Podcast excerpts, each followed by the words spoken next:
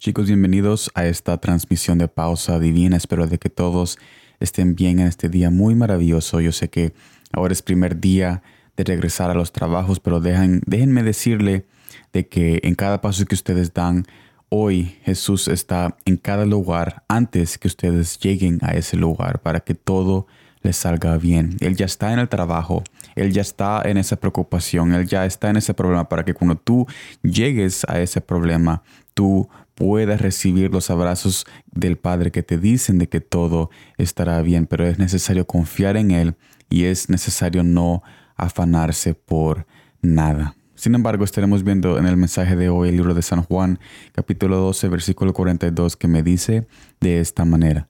Con todo eso, aún de los gobernantes, muchos creyeron en él, pero a causa de los fariseos no lo confesaban, para no ser expulsados de la sinagoga.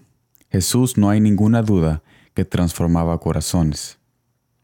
Aún hasta los gobernantes se vieron en la luz de la verdad, pero cuando decidieron no confesar lo que sentían en su corazón, es ahí donde la luz poco a poco se apagó.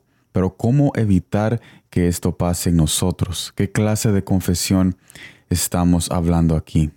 Para nosotros la confesión equivale a la obra que Jesús nos manda hacer. Nuestro corazón es un plan escrito por Él. Por medio de su Espíritu vemos que nos invita a poner el amor derramado en nosotros por obra. Claro, nada forzado. Cuando hablo todo esto, hablo de un llamado que todos tenemos de parte de Él. Nuestro Padre nos invita a ser parte de algo grande. ¿Por qué entonces estamos limitando lo que Él ha puesto en nuestros corazones? Aquí es donde se activa la primera pregunta, ¿cómo evitar el acto de limitar el plan de Jesús en nuestras vidas? La aceptación de su llamado en intimidad y comunión con Jesucristo nos prepara para la obra por delante, en nuestro camino de hacer su voluntad. Estamos expuestos a ser expulsados de muchos círculos que nosotros nos hemos encontrado. Mire lo que dice San Mateo capítulo 10 versículo 35 porque he venido para poner en disensión al hombre con su padre, a la hija contra su madre y a la nuera contra su suegra. Esto no significa que pelearemos con ellos o que Jesús nos invita a tener una guerra civil.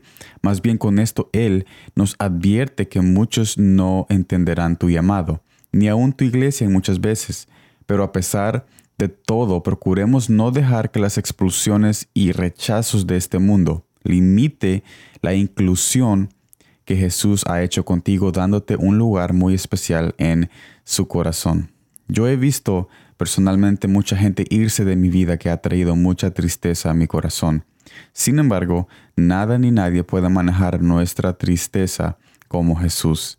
El enemigo nos miente diciendo que lo que hacemos no vale nada porque todos se van, pero nosotros no buscamos la gloria del hombre, sino la del Padre. Mire lo que dice San Juan capítulo 12 versículo 43, porque amaban más la gloria de los hombres que la gloria de Dios. Y eso, este pasaje nos advierte de no hacer exactamente lo que las personas y lo que el mundo hace, que es buscar la gloria de los hombres en vez de la gloria del Padre, nuestro Dios viviente.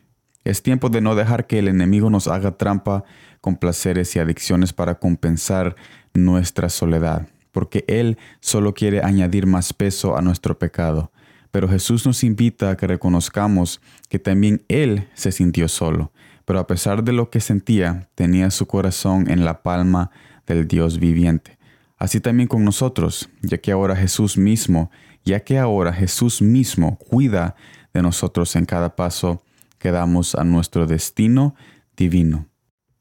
En resumen, con este mensaje nosotros podemos ver que Jesús nos está invitando y nos está advirtiendo de que nuestro llamado no solamente es importante, pero también es importante reconocer la verdad de que vamos a sufrir muchos rechazos y expulsiones, pero sin embargo, Él también nos confirma que tenemos un lugar muy especial en su corazón, porque si no fuera así, entonces no tuviéramos un llamado. Así que cada uno de ustedes que me está escuchando en este momento tiene un llamado muy especial por descubrir en la intimidad y comunión. Y para no limitar ese llamado, cuando lo descubras, yo te invito a que tú reconozcas las advertencias que Jesús te hace por medio de su palabra en decirte de que muchas veces te van a expulsar o muchas veces mucha gente no te va a entender, pero eso tiene que ser una gasolina para que te confirme que estás haciendo lo correcto, porque si el mundo rechazó a Jesús, ¿cuánto más no nos van a rechazar nosotros, nuestros familiares muchas veces y nuestros amigos y aún muchas personas que antes pensábamos que eran nuestros ah, amigos o hermanos, pero ahora están muy lejos de nosotros. Pero sin embargo, yo te invito a que sigas adelante, que busques esa comunión con Jesús, porque Él tiene una conversación muy, muy especial y preparada para cada uno de ustedes, porque cada uno de ustedes ha nacido con un plan y con una voluntad perfecta del parte de nuestro Padre Celestial. Gracias por estar en esta transmisión de Pausa Divina. Espero de que todos tengan un día muy bendecido y que sigan siendo bendecidos durante este día. Y espero de que en este día de trabajo tú puedas ver la mano del Dios viviente en cada paso que tú das. Siga adelante, nos vemos en la próxima y como siempre, gracias por el tiempo.